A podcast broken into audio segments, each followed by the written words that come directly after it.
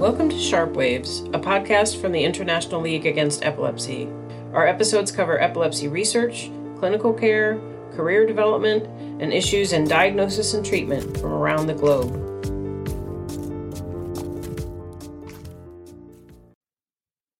Hello, everyone. This is Alina from the Yes I Lee, bringing you another episode of the Sharp Waves podcast. And I can foresee that our today episode will be full of insight. It might sound trivial if I just say you that I'm interviewing a scientist and the interview will be wrapped around an ultra rare disorder. However, the scientist is also the ch- parent of the child with that rare disorder who started an alliance to bring together families and researchers working on the topic. Here today with me is Luis Oliveira. Welcome, Luis, and could you please briefly introduce yourself uh, to our audience and tell us a bit about what you do? Absolutely. Well, first, thank you so much for for the invitation to to speak with you today. It's really a pleasure.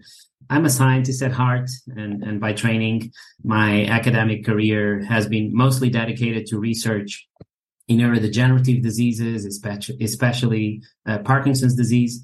Uh, I did my training in Portugal, and and then uh, some postdoctoral research uh, in the Max Planck Institute in Germany and Columbia University in New York.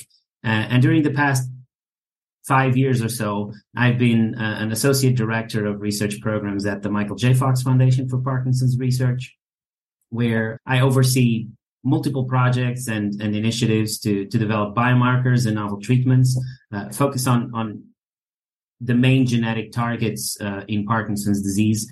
Uh, and these are highly collaborative projects with both academic institutions and, and pharma. And this year, we published a, a, major research advancement in, in Lancet Neurology, reporting the first validated biomarker for Parkinson's disease, which notably come up years before the onset of the classical motor symptoms of the disease and, and is transforming the way people now look forward to, to a more biological definition of the disease, resulting in, in smarter clinical trials and enabling testing of prevention therapies. In parallel, and more recently with my partner in life, I would say, we started an organization called VATPase Alliance to, to support children and families diagnosed with developmental and epileptic encephalopathies caused by genetic mutations in the VATPase genes. This has been something we're moving forward with immense dedication and, and a great deal of personal effort, but something we believe can have a big impact in the development of treatments that can improve the lives of the affected children. Well, that's a fantastic work. You do a lot. And everything that you do or have been doing so far until very recently, in all of that, VATPase have not been coming across that much, right? This is just something recent that you encountered. Could you share with us how did you meet that disorder and how did you come up with the overall concept of what it is and how it functions? Yeah, absolutely. I mean, we we got to know this disorder after a, a very challenging one and a half years of, you know, seeing our little boy failing to to meet multiple developmental milestones, really at all levels motor cognitive social and with nothing that could really justify what what was happening despite a battery of clinical metabolic neurological tests including mri eeg and it wasn't until earlier this year that we were able to to do full exome sequencing and found the, the de novo mutation in the ATP6V0C, which is one of the genes composing the, the VATPases. You're right that things around this gene are, are very recent. There's a couple papers in the past two, three years describing that microdeletions in the chromosomal region encompassing the ATP6V0C gene resulted in a, in a pediatric neurological syndrome. But the, the first paper clearly associating variations of this gene as causing developmental and epileptic encephalopathies was published just September of last year, which was really shocking to me because we not only had the misfortune of, of having our baby carrying de novo genetic disease, but also that the research available is so recent that the condition is essentially unknown to, to most researchers and, and medical professionals. And I mean, you asked me to to talk a bit of what VATPase is, right? Or yeah, if you could Yeah. briefly explain to us what that protein is and how it functions, yeah, nice. I mean, v- VATPase is a, a large protein complex that is, is expressed in all cells and highly expressed in the brain. And it plays a crucial role in regulating the acidic pH in the lysosomes and, and vesicles of the endolysosomal pathway, as well as synaptic vesicles.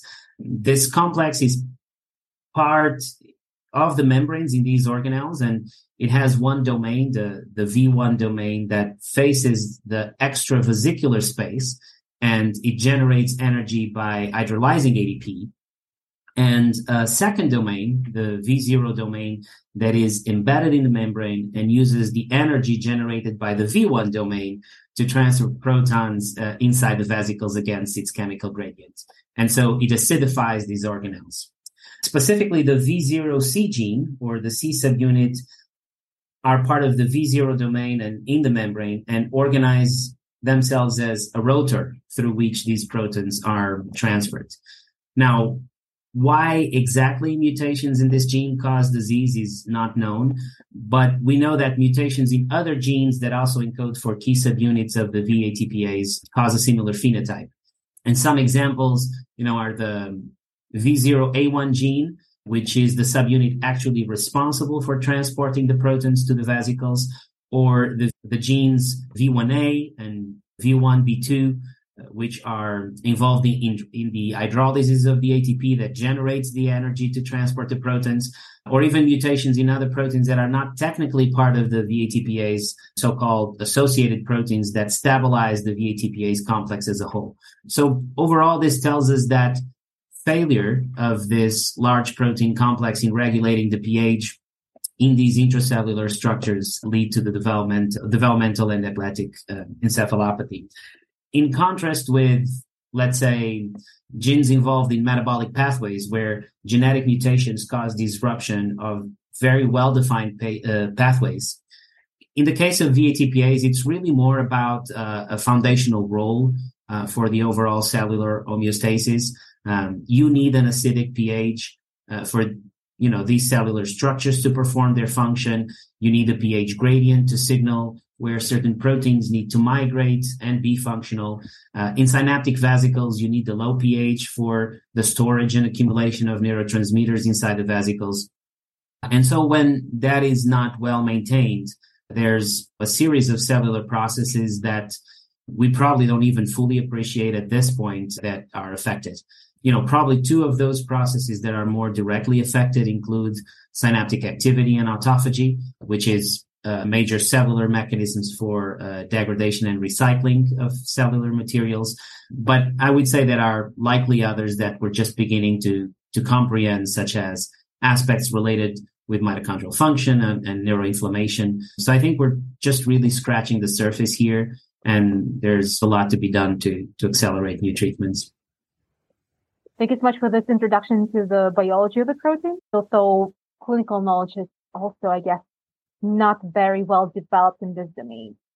And I think that it also gives some background for the creation of the alliance, right? How the did the overall idea of creating an organization come and what step did it take to bring it to life? Yeah, I, I mean, it came to life through really an array of personal emotions, you know. This diagnosis is is probably the biggest existential challenge uh, I've ever been in. You know, we were left with this diagnosis and that was pretty much it. Despite being followed in a medical center of excellence, you know, my son's doctors, pediatricians, geneticists, neurologists, and so on, he, he has a very large care team, I have never heard of VATPase disorders before. I would say there is essentially no care plan of action uh, except the one that we as parents uh, are putting together. And also at the time, not knowing anyone in the world with this condition, uh, not finding a single resource uh, that could help us orient ourselves in, in this new reality really left us with the anxiety of not understanding what the future might look like for our son, for us. So that was, that was really hard. And on the other hand, through my professional experience working on the Michael J. Fox Foundation, I've seen firsthand the beautiful impact this organization has in the lives of patients with Parkinson's and the tremendous influence as a catalyst for new discoveries and development of novel therapies. And so it quickly became clear for us that creating an organization like VATPase Alliance uh, would represent and serve a community that was lacking this support and that is likely dealing with this condition with a lot of uncertainty. And I might risk saying, you know, walking a very lonely path. In addition, we thought that to accelerate potential treatments, it is critical to put the human condition and the patient voice at the front and center of the research.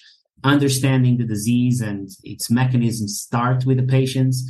And so connecting the patients with the researchers not only allows for more impactful research, but it also underscores the urgency of, of getting the right answers. So with all of this, you know, me and my wife, who has been a life force, and not only directly building the structure of what VATPase Alliance is today, but also being the mother of our special son and sort of the family glue allowing all of this to be possible. You know, we created a website called uh, vatpasalliance.org and social media presence on Facebook, Instagram, Twitter, LinkedIn, you name it, to generate relevant information about the condition and create a platform for the patient community to finally connect and share experiences. And the response has been overwhelmingly positive. In the meantime, we started working with another mother of an affected child who is an incredible advocate to more formally expand our activities and we have already established important research collaborations with, with clinicians and investigators in Spain, Ireland, Italy, and the US. And that's really exciting. Uh, this is very much in the beginning, but I think we're off to, to a good start. Yeah, that's a tremendous progress in a very short time. And I can just imagine how hard it is to start something like that. But I can also see how your personal experience and experience of your child powers you on that path. And just congratulations. What do you see the main goals of the alliance? And what do you think is needed for reaching those goals? Yeah, I mean, we're we're small and very much in the beginning, but we have very ambitious goals and, and a great deal of enthusiasm and, and energy to accomplish them. I can highlight three goals uh, just to keep myself on time. I mean, First, uh, we want to make sure that every family is empowered uh, with information uh, to discuss their case with their care teams and, and that we leverage each family's journey to better inform those care plans. I can give you one example. Like all these children are dependent of various therapies to improve their quality of life, occupational therapies, speech therapies, physical therapies, etc. You know, currently there are no strategies that are tailored to these conditions children, especially in the first years of life, end up having some general approach that is or that very much depends on the therapist's experience with cases that have a different etiology than the VATPase disorders. You know, there is poor characterization of what might be a, a, limitation caused by this specific disease versus what might be more related to behavioral issues. There's no understanding of if and when assistive technology might be implemented and, and for what. Uh, and more importantly, there is no shared knowledge of success stories that people might learn from. And so that collective learning from the community is an important and very tangible goal, in my opinion. And so, you know, that, that's one. And, and by the way, a, a similar example could be given in in relation to the medications used to manage the epileptic syndrome as well which you know differs a lot from case to case and we don't we don't fully understand why. A second goal is we want to learn more about what the disease looks like and advance our knowledge of the underlying biology causing it. And again here you know things start with a patient uh, and we hope to be able to to start a patient registry conduct uh, cross-sectional and longitudinal studies based on patient-reported outcomes to better understand the natural history of the disease uh, and also coordinate the research community to establish collaborative efforts uh, to address the main gaps uh, we have on our understanding of the disease mechanisms, which I think is key. And and finally, the last but certainly the biggest of the biggest goal of all is to develop effective treatments. Um, these disorders are very well explained by genetics. And so there is an obvious, although challenging, uh, path for treatment with uh, gene therapy or uh, other modalities that modulate gene expression. But also, given how recently reported these cases have been, I think there is value in investigating the, the repurposing or repositioning of drugs developed for other neurological conditions, uh, with particular emphasis on lysosomal storage disorders and compounds that might have a broad neuroprotective and anti-inflammatory mechanism of action. These might be beneficial and we really don't want to leave any stone unturned. Sounds indeed very ambitious, but it also sounds that you have a plan and the goals are well defined and this is the best first step to, to do to reach those goals. You have been mentioning community so many times. I wonder how big the community actually is, how many people with VATPase related disorders are there and how do you bring them to your organization?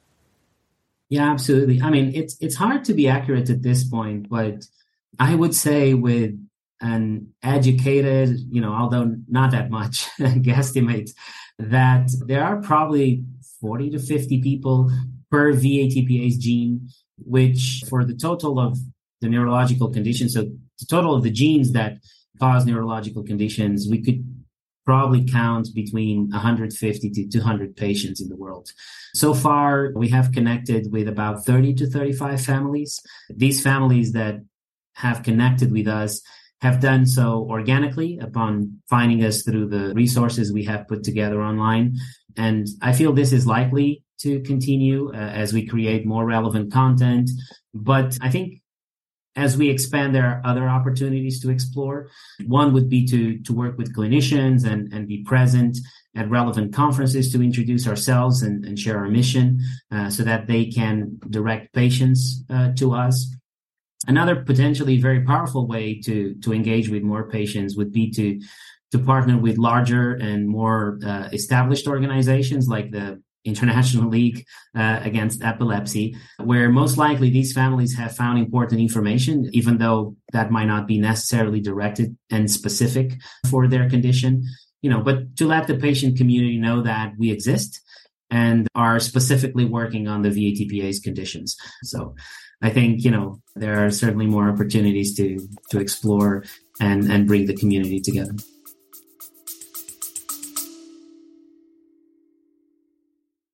Registration is now open for the 15th European Epilepsy Congress, held September 7th through 11th in Rome, Italy. Join your colleagues for five days of teaching courses, platform sessions, symposia, career development sessions, and more. To receive a discount on registration fees, register by May 10th. Visit the ILAE website for more information or register directly at bit.ly slash ILAE Rome. That's bit dot ly slash I-L-A-E R-O-M-E. All lowercase. Thanks for listening. Besides bringing the community together, what are challenges that you face now running the organization? Anything that is an obstacle uh, that prevents you from uh, doing something meaningful. Is there anything on your mind? I mean, the the main challenge so far has been lack of time. uh, a genetic disease obviously doesn't happen in isolation, and so all the other components of the daily life, such as work, you know, household affairs, being present parents, etc., are as demanding as they were before, uh, or maybe even more. And so, you know, we're we're a team of three so far, directly managing the various activities with some ad hoc help from, from friends. As we connect with the community and, and put ourselves out there, I'm, I'm hoping that more people will share our vision and, and might be able to push alongside us uh, to make things uh, happen. So, actually, let me take this opportunity to say to our listeners that if you have a relative or a friend who has a VATPase disorder, or if you simply feel inspired by what we're trying to accomplish here and uh, the way we want to impact the lives of these children. Uh, and and you believe you have a skill set that might help us get one more step forward. You know, please reach out, join us. Uh, we welcome all hearts and hands for this mission.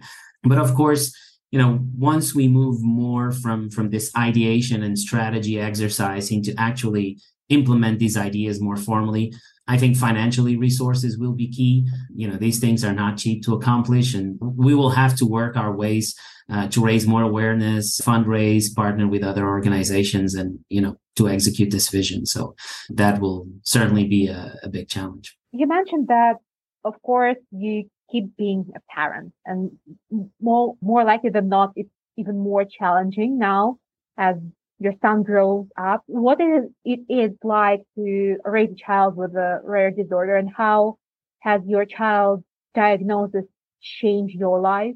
And also how the creation of the alliance changed your vision of his of his disorder? yeah, that's that's a very difficult question. I think that time changes people's perspectives. And I've seen beautiful and fulfilling stories with diseases like this to me, this diagnosis entered my life just a few months ago, and it is very recent. And if if I'm to be honest, you know, I, I cannot sugarcoat this. To me personally, you know, this was an horrendous tragedy met with a high level of resentfulness and, and sadness. You know, it, it is this notion that the very basic wish that your son or daughter get to have a fair start in the world. Uh, and all the dreams that it enables you know are now just impossible to attain. And that is one of those things that breaks you up in some deep fundamental level you know? And and being a scientist in the neurological disease space is also a double-edged sword. If if it is true that I'm uniquely positioned to to understand the disease, make sense of all the new developments, you know, be a highly valuable contributor con- contributor to my son's care, you know, and obviously this, of course, on top of what a father can and should be, it also gives you the the devastating realization that despite all the knowledge, all the training, all the network of experts you know i i cannot fix the problem for him. And and and you know something that uh, i'll have to learn how to to live with. But i also must say that getting a smile or or a laugh out of him every day completely melts my heart and shows me that despite all of the above this doesn't have to be hell. There is a, a life worth living in all of this and you know together we'll live it. So yeah i guess that's where i am currently. That's that's fantastic. Thank you so much for, for all your efforts and also for sharing your stories. With regard to your son's care, you mentioned that it's a big team. It's a center of excellence, but still nobody knew about the disorder. Now you're an expert. How do you educate medical teams that care about your son, about his disorder, and what do you convey to them? How and do they, are they teachable overall? Yeah, I mean, you're right. Like like I said before, you know, being a rare disease that most doctors have never heard of, my experience has been that most clinicians listen and are very willing to learn more, you know, within the limits of their capacity, you know, given that they of course see dozens of different patients every day. But I also think that in order to ins- you know to insert yourself in this dialogue, uh, I feel families need to be armed with valuable information that that empowers them and allows them to elevate their language and arguments essentially to to the level of the clinician or close to the level of the clinician. Otherwise they will not pay attention to to the right level i feel. You know my personal efforts are mostly focused on on making sure my son's clinicians are aware of the latest research developments uh, that might have uh, clinical relevance for my son uh, ensure that all the doctors are communicating the right information to each other uh, and and of course trying to have them engaging with the alliance. Actually that would be one take home message for for any listener that might be dealing with a VATPase disorder. You know share our resources and contact with your, your doctors. Have them reach out to us. We can certainly provide them with curated information but again the benefits of building this community you know i feel will be long and lasting we're a small community and each case is very valuable to understand the disease as a whole. So we try to be very active on social media. So if you find one of our platforms in, in or one of our pages in these multiple platforms and you know you simply write to us we'll certainly respond. In our website the vatpasalliance.org you can also drop your email or write a direct message. We'll get back to you. We'll have you on our contact list and you know we'll support the best way possible with valuable information for for your specific cases. Is there anything else that you would like to mention to address to tell either the patients or the clinicians to conclude? Um, yeah, I mean, my advice would be to get involved with organizations like the VATPase Alliance, or you know, if you have other rare disease, and assuming that organizations dedicated to that specific disease are already established, you know, to engage with them in a fundamental level, make yourselves useful uh, to that community in a sense, they will become your extended family. And you'll end up knowing most of those people throughout their whole lives because the communities are small. And so you have that opportunity to really connect. And also remember that better care, better treatments, personalized interventions start with the patient. And, and in my opinion, there is also no better way to channel the patient voice into the research world than through organizations like the VATPase Alliance and many others dedicated to, to different rare diseases. Um, and, and to clinicians, the advice is essentially the same. If you have patients with rare diseases, make an effort to actively engage with the relevant disease specific organizations. The, the rare disease populations are small, often dispersed and, and literally every case counts and informs each other. So uh, I think including that aspect in the clinical practice uh, would be very, very valuable for, for everyone. So thank you so much for all your efforts and for talking with me today. Absolutely. It has been my pleasure. And thank you so much for the invite and, and for supporting us as we get off the ground with this initiative that, as you said, hopefully will bring support to those in need. So. Thanks for listening to Sharp Waves. Our content is meant for informational purposes only and not as medical or clinical advice. The International League Against Epilepsy is the world's preeminent association of health professionals and scientists working toward a world where no person's life is limited by epilepsy. Find more Sharp Waves episodes wherever you get your podcasts or at ilae.org.